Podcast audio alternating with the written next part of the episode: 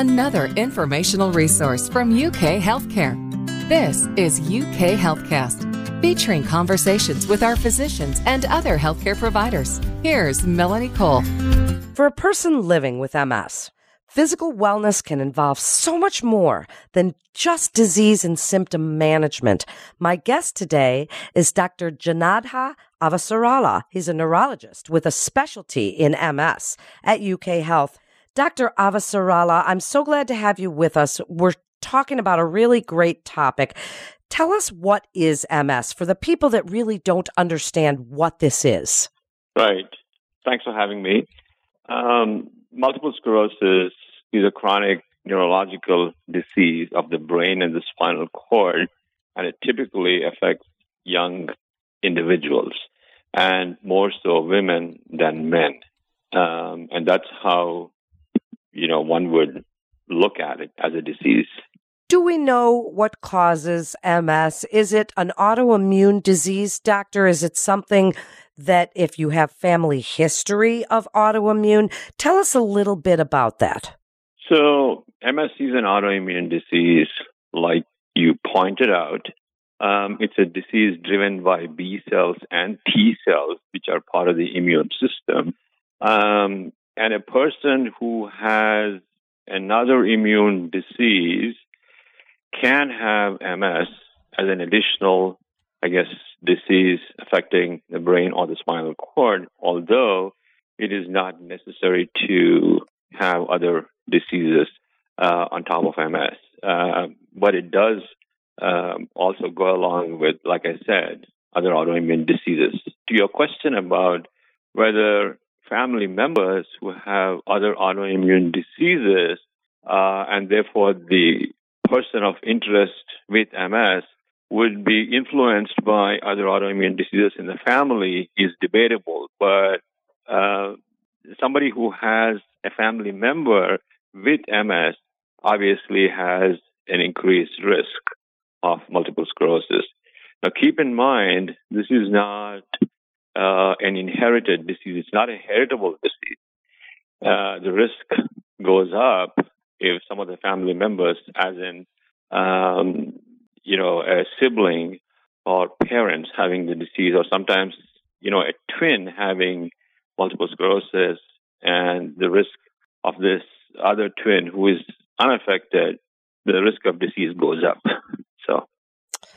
Then let's talk a little bit about diagnosis and symptoms because some of the symptoms might mimic other diseases and it can be hard to diagnose it completely, can't it? Tell us what might someone experience uh, and at what age right. might they experience so, some of those symptoms?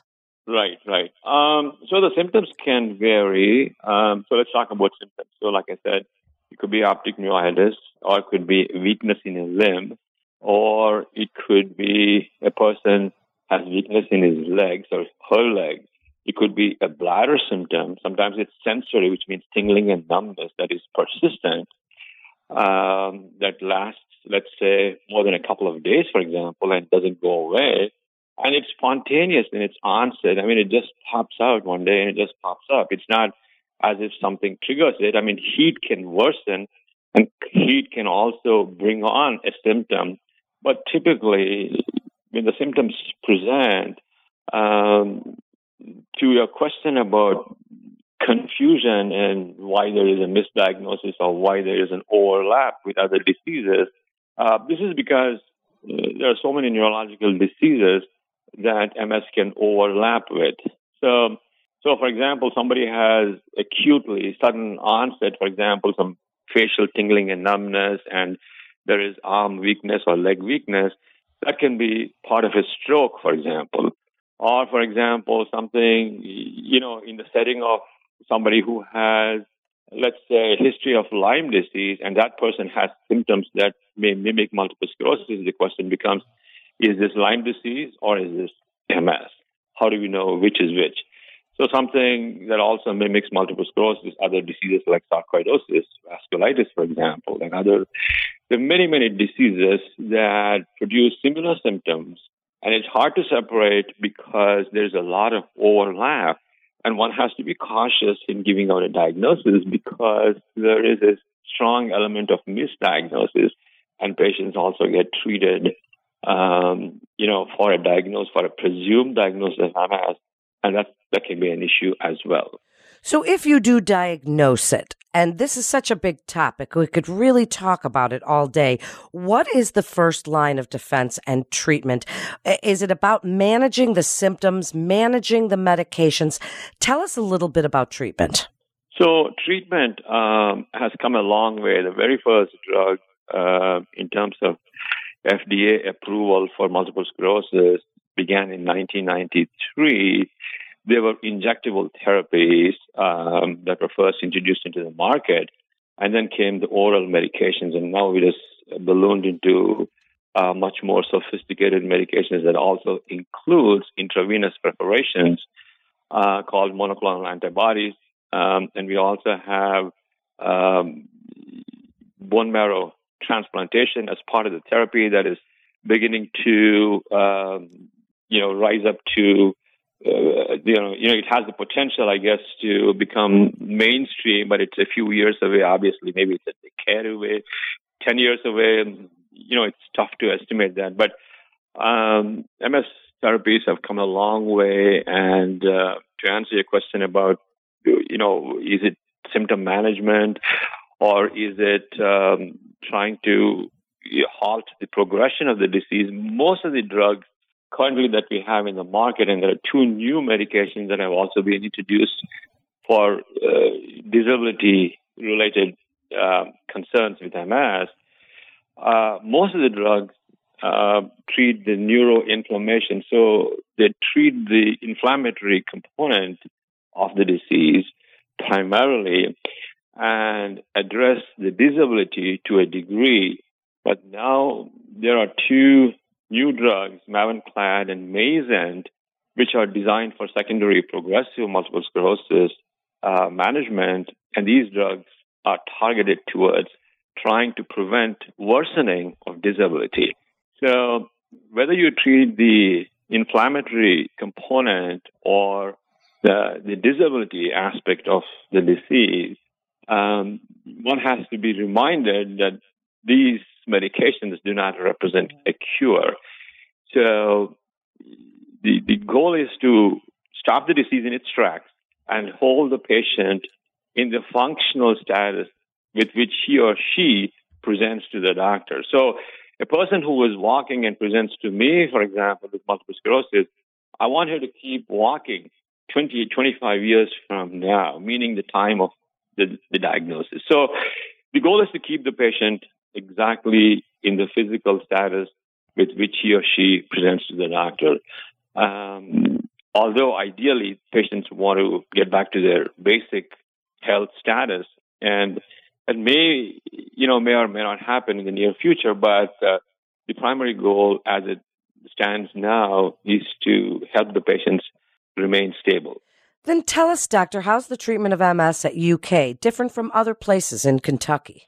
Well, I mean, uh, being a university center, we have uh, typically we give every medication that is prescribed at any large medical center. We have infusions, we have uh, uh, the latest, I guess, drugs that are given at any large center. So, for example, if you take Stanford um, University or pick a place, you know, Johns Hopkins, what they give is what they give, what we give here uh, in the private world, uh, is this being replicated? I guess uh, if there are MS experts in the area, which I believe there are in Louisville, they might be doing you know similar, I guess, approaches. But we at UK have what the rest of the world does. Pretty much what the rest of the country, rest of the world does is what we do. We also have some clinical trials that we are enrolling in. So we are pushing boundaries as far as new medications are concerned. And um, I guess, you know, trying to introduce tomorrow's medications, tomorrow's medicines that would probably be approved in a few years. We also have clinical trials for those type of drugs at UK.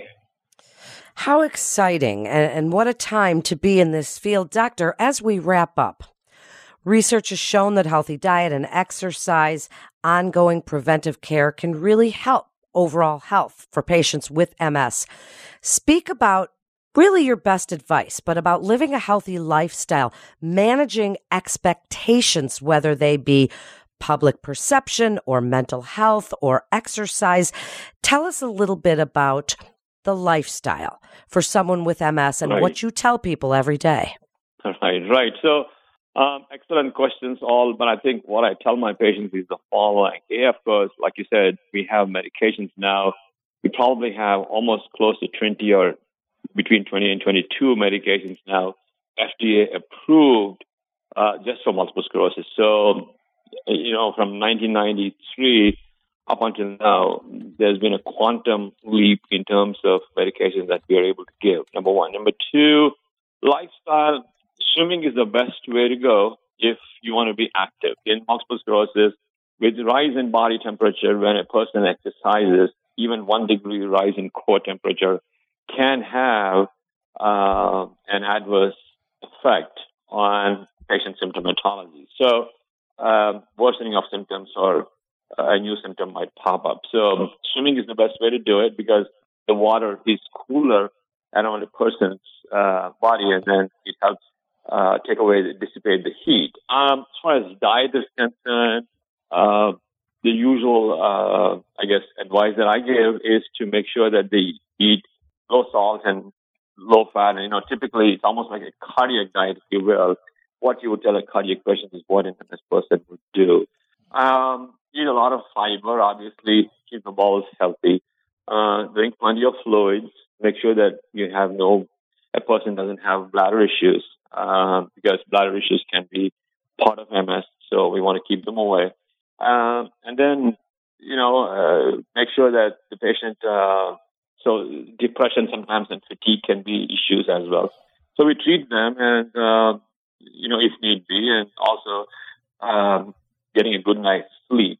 And so general uh, health related concerns and topics would be how we tailor uh, each person's, I guess, requirements. But my team is to also tell them to check the National MS Society website uh, because there's lots of information on diet, exercise, well-being, and also other health groups and um, you know patients with MS who have similar issues and so forth. So these days, everything you know on the social media, uh, you know, one can be active. There are apps, obviously, galore uh, that also help patients. And uh, uh, like I said, you know, if somebody wants to exercise, I tell them again and again to try and enroll themselves in a swimming class or a swimming um, exercise program to keep themselves healthy and active. Wow, it's great information. Doctor, thank you so much for coming on, sharing your incredible expertise and explaining this all so very well to us. That wraps up another episode of UK Healthcast with the University of Kentucky Healthcare. Head on over to our website at ukhealthcare.uky.edu for more information and to get connected with one of our providers. If you found this podcast informative, please share with your friends and family on social media and be sure to check out all the other interesting podcasts in our library. I'm Melanie Cole.